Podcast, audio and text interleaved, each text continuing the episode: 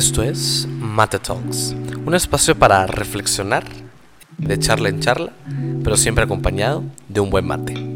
Empezamos. Hola, bienvenidos a este primer Mate Talks.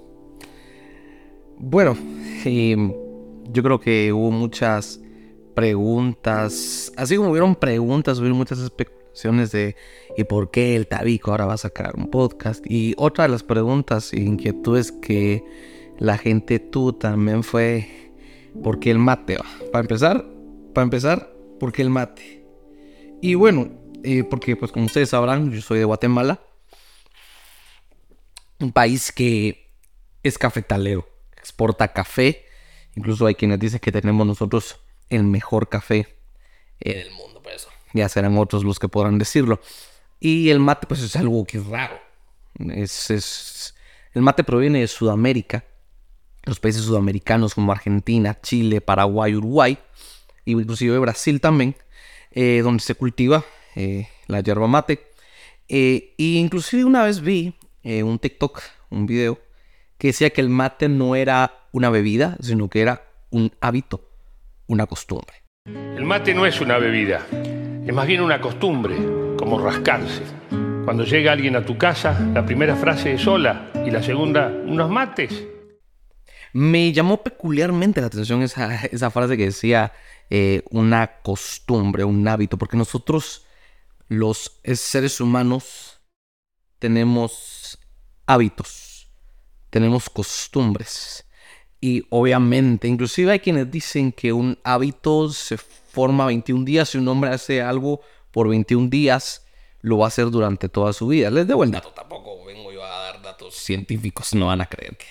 Y tampoco vengo a predicar, porque no, no es eso, no. Vengo, vengo a charlar. Yo creo que el propósito también de este, de este podcast es darme a mí, y no solo a mí, sino a las personas que van a estar conmigo a lo largo de este podcast, eh, un espacio para meditar un espacio para pensar, para reflexionar más que todo.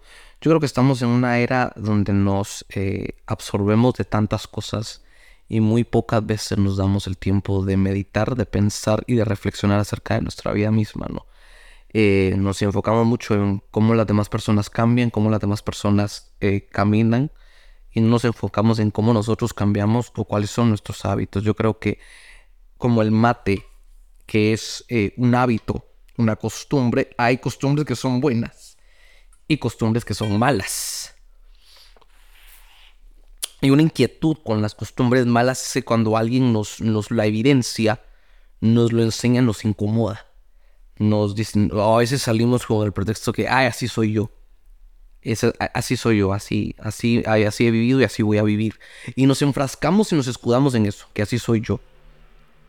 Y si, y si nuestra vida en Cristo, y ahí es donde quiero meterme un poquito la reflexión, tranquilos, no va a tardar muchísimo esto, porque solo a hablar a mí por una hora, que, qué pereza, ¿no? Acá solito, no. Eh, va a tardar un poquito. Pero cuando nos enfrentamos y cuando nosotros nos, eh, nos enfrentamos, nos encontramos frente al, al Evangelio, a la luz de Cristo, nuestra vida debe de cambiar. Yo cuando hacía una de las primeras, uno de los primeros scripts de este podcast, traía a colación el ejemplo de que puso un predicador hace muchos años y él decía qué pasaría si yo antes de, grabar, antes de predicar, les digo que me atropellé un tráiler, que me atropellé un carro. Le preguntaba a la audiencia y obviamente él dijo, si usted me lo cree, usted está más loco que yo pero lo primero que usted piensa es que es mentiroso, ridículo. ¿Por qué? Porque tiene su ropa intacta, no tiene golpes, no tiene moretones. Eh, entonces no es cierto. Entonces este, este predicador decía, pues así se ve un cristiano que dice que tuvo un encuentro con Jesús, que tuvo un encuentro con Dios, pero su vida no cambió. Y yo digo, oh, qué fuerte. Para los que preguntan por qué la cara, esto es amarguísimo. Pero es delicioso. Al mismo tiempo te abre un poquito la, mente, te relaja. Pero a eso es de lo que voy. Cuando alguien dice que se encontró con Jesús, tiene que reflejar el cambio en su vida. Si no, es un ridículo, es un mentiroso. A esto es a lo que voy. Nuestra vida debe de cambiar si nos enfrentamos y si nos encontramos contra el Evangelio. El cambio creo que es una frase muy trillada que la he escuchado en películas, en podcasts, la he escuchado en videos y todo, que el cambio empieza por uno. Pero creo que tiene razón. Si yo no cambio la forma en la que yo vivo, si yo no cambio la forma en la que yo pienso, nada, absolutamente nada a mi alrededor va a cambiar. Absolutamente nada. Entonces eh, yo creo firmemente que eh, solamente Cristo cambia a las personas verdaderamente. Todo lo demás puede ser, te puedes acostumbrar a algo, como yo me acostumbré a tomar mate. Hoy en día me ofreces café, tomo café, claro, tampoco soy naco y no tomo café, tomo café. Eh, pero me gusta tomar mate. Así como yo me acostumbré a esto, así como yo me, me acostumbré a toda esta cultura, yo creo, yo creo que podemos cambiar nuestra vida acostumbrándonos a vivir como Cristo quiere que vivamos. Esa es la reflexión que yo quiero dejarte en, este primer, en esta primera charla, que este, yo le llamaría la charla conmigo mismo, acerca de cómo estoy viviendo yo mi vida. Y te hago la misma invitación a que platiques contigo mismo cómo estás viviendo tú tu vida. ¿Crees que tus hábitos, crees que tus costumbres eh, son las correctas, son las adecuadas? Es una buena pregunta para empezar, ¿no? Hazte esa pregunta para empezar. ¿Cambiarías algo de tus hábitos? ¿Cambiarías algo de la manera en la que vives? Eso es importante, apuntalarlo y es lo que yo te quiero dejar. Hay hábitos buenos, hay hábitos malos. Hay costumbres buenas y hay costumbres malas. Y muchas veces son las compañías, la misma Biblia lo dice, ¿no? Que las eh, malas compañías corrompen, arruinan las buenas costumbres no las buenas pláticas. Entonces yo creo que también tiene mucho que ver con, que con quien uno se junta. Yo creo que es el dicho popular que dice el que anda entre la miel más de algo se le pega, ¿no? Yo creo que eh, depende con quién tú andes, vas a agarrar esos gustos, esas costumbres, esos hábitos que pueden o sumar a tu vida o pueden destruirte. Pero el único que tiene el poder de decir eso en ese caso eres tú. ¿quién vas a dejar que te influencie, Cristo o las personas que te rodean? Eh, esa es una muy buena pregunta. Pero preguntas y preguntas, yo creo que si sigo hablando conmigo mismo, no quiero filosofar tampoco, no se trata de filosofar.